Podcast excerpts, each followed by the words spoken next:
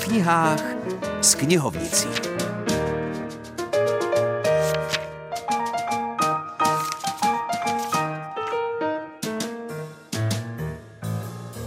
Hezké prázdninové nedělní odpoledne, zdraví Filip Černý, dnes z prostor Českobudějovického karmelitánského knihkupectví, kde za pultem stojí Veronika Kučerová, která má před sebou výjimečně ne kasu, ale mikrofon, protože nám teď řekne něco k nejnovější knížce populárního finského spisovatele Kariho Hotakainena, která se jmenuje v českém překladu Příběh. Příběh nás zavádí do ne až tak vzdálené a ne až tak nemožné budoucnosti, kdy se venkov proměňuje na takzvanou rekreační oblast a všichni jeho obyvatelé jsou přestěhováni do města. V důsledku toho dochází k velkým změnám ve společnosti a některé dřívější hodnoty a povolání se mění nebo zcela zanikají. Lidé začínají být ztraceni, chtějí najít své místo a především potřebují střechu nad hlavou. Potřebují někde bydlet.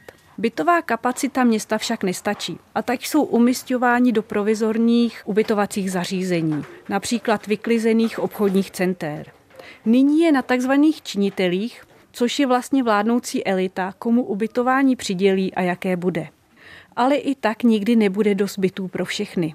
Rozehrává se tedy velká hra, hra o bydlení tak tenhle finský dystopický román až příliš svou zápletkou připomíná českou současnost.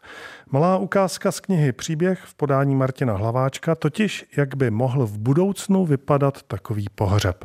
Spopelnění se na přání dvojice konalo v peci zrušeného restaurantu Classic Pizza a popel pak byl rozprášen do nebeských větrů ze střechy obchodního centra. Taxikář, který starouškům požehnal a který byl původním vzděláním magistr teologie, ve své smuteční řeči zdůraznil, že křesťanská víra obvykle nepohlíží přívětivě na lidi, kteří odejdou z tohoto světa vlastní rukou, ale v tomto případě morální opovržení rozhodně není na místě už jen proto, že tahle manželská dvojice svým odchodem z vlastní vůle ušetřila státu na výdajích pár drobných. Magistr teologie vyjádřil naději, že lidé pro řešení obou staroušků budou mít pochopení a pokud v sobě pochopení nenajdou, vždycky mohou mlčet. Uvedl, že se s manželi znal jen krátce, ale že se od nich hodně naučil. Jako například to, že smyslem života není jeho délka, ale šíře.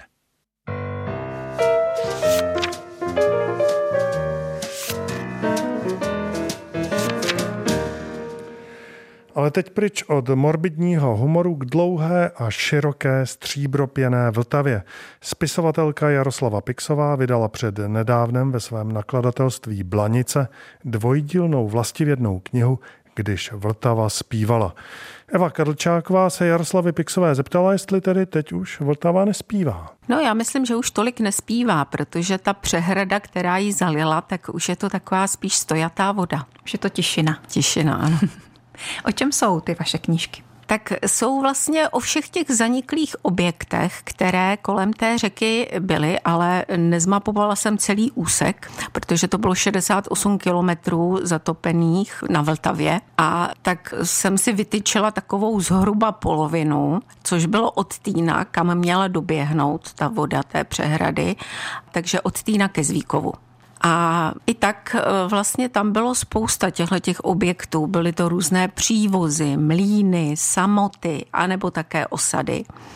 A protože já jdu tak jako trošku hlouběji vždycky do té historie, tak e, jak se mi to nabývalo na objemu a mimo to teda ještě chodím za pamětníky, protože to je vždycky takové oživení té knížky tak jsem nakonec to musela rozdělit tady do dvou knížek. Ano, každá je uvedená mapičkou, takže názorně ukazuje hezky celou tu oblast, kterou jste zmapovala. Ve všech jsou dobové snímky, ale asi i současné, že? Trošku těch současných, ale ono v, v současné době už celkem není co fotit, protože ty objekty už žádné nestojí. Nejsou. Takže to místo jenom, je k nepoznání. Ano, většinou. ty místa jsou k nepoznání, eh, takže jenom když klesla voda, tak jsme se tam třeba vypravili a já jsem fotila to, co vystoupilo. Zaniklou povltavskou krajinu můžete poznat z knih Jaroslavy Pixové, když Vltava zpívala. Mějte se krásně, užívejte si léta třeba někde u vody na vltavských březích a za týden nezapomeňte naladit si zase rubriku o knihách s knihovnicí.